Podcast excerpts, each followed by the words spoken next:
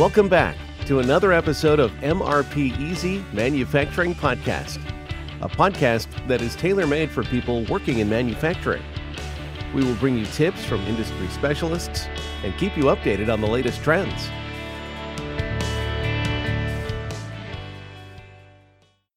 What is cost of quality and how to calculate it? Cost of quality is the sum of the costs related to providing a quality product and the costs related to not providing a quality product. While being an effective measure to identify cash drains, it can also be used to balance the price and quality relationship of your products. As a consumer, you probably know that when comparing two similar products, the more expensive one usually comes out as the winner in terms of quality and durability. This rule also applies to the manufacturing process. To build a product that is better than its rivals, often you will have to be willing to invest more in its production. At the same time, businesses need to stay competitive in their prices. Great quality does not mean anything if a product is not more affordable to its price sensitive target market. Therefore, it is necessary to find a balance between a product's quality and its manufacturing costs. When companies with similar products and comparable marketing strength are competing for customers, the one that tracks their cost of quality and uses it in order to fine tune the quality and price of their product is likely to get ahead. What is cost of quality? COQ. The cost of quality, COQ, also referred to as quality costs, is a method that is used to measure A. the amount of resources used to maintain the quality of products, and B, the amount of costs incurred due to failures, both internal and external. These two factors are referred to as A. Cost of good quality, COGQ, B. Cost of poor quality, COPQ. The total cost of quality can be found by simply adding the cost of good quality and the cost of poor quality. While the cost of quality formula may look extremely basic, it gets a little more complex as you delve into it. Let's take a look at what the two parts consist of. Cost of good quality, COGQ. The cost of good quality accounts for investments made to retain the good quality of your products. It comprises two smaller categories of costs. 1. Prevention costs signify resources used to prevent failures in poor quality. These include, but are not limited to, costs from establishment of product specifications and standards, product development, quality planning, quality assurance, risk management, training, supplier qualification, etc. 2. Appraisal costs are incurred by reviewing and auditing products and production processes to ensure their conformance to quality standards. These may include inspections of received goods, inspections of finished goods, testing, equipment monitoring, audits, process monitoring, supplier performance management, etc. Therefore, the cost of good quality is the sum of prevention costs and appraisal costs. Cost of poor quality, COPQ. The cost of poor quality comprises costs incurred due to bad practices, failures, and low product quality. It is subcategorized as 1 internal failure costs, which are costs related to the low quality of a product detected before it was shipped. These include unforeseen waste and scrap, rework, machinery breakdowns attributable to substandard maintenance, failure analysis costs, etc.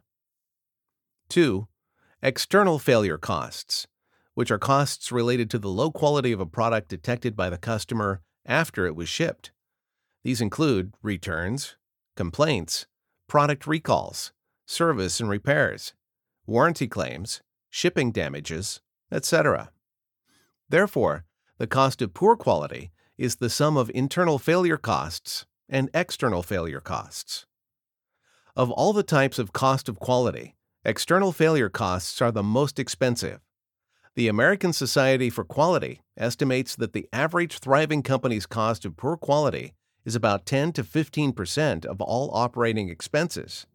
In worst cases, these costs can make up even 40 percent of the total expenses of a business. The general idea of cost of quality is that failure costs rise in a much steeper curve than prevention costs, and that by investing in preventative measures, you can minimize failure costs. Thus, using the cost of quality method could prove to be a valuable addition to your cost cutting arsenal.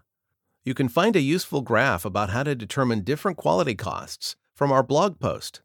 Please find the link in the description. Implementing the cost of quality method will allow you to find a measured balance between the price of your product and its quality. It provides you with the necessary insight to identify problem areas regarding the quality of your products and the costs related to it.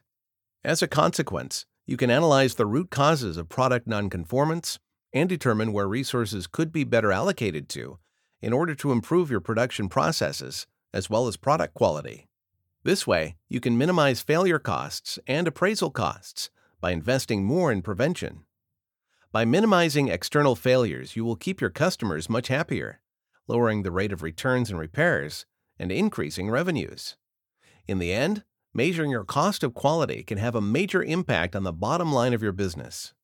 Although an MRP system will not calculate the total cost of quality on its own, it can be very helpful both in tracking different quality costs and in implementing preventive measures that would improve your production processes, provided that accurate data is fed into the system. Among the functionalities that lend a hand in determining the cost of quality are inspection. The inspection functionality allows you to track the results of the quality reviews of both your received goods, appraisal costs, and your finished goods, internal failure. Return Merchandise Authorization, RMA. The RMA functionality helps you manage and keep track of returns, repairs, and replacements, external failures, your customers have demanded. Write offs. The write off functionality allows you to track goods that have been written off from stock due to poor quality, internal failures. Even though these functionalities could prove to be very useful in determining cost of quality, the real strength of an MRP system lies in its capabilities to organize and standardize data and processes, and to support the implementation of proper procedures that would prevent failures. That makes using an MRP system a cost of good quality. Considering that a large portion of a company's spend is related to the cost of quality, it is wise to measure it to make informed business decisions.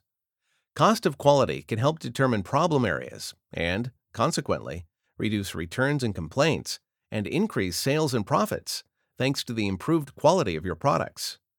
If done right, using it in conjunction with an MRP software could contribute a lot to the amelioration and standardization of your manufacturing processes, and, by way of that, to the long term growth of your company.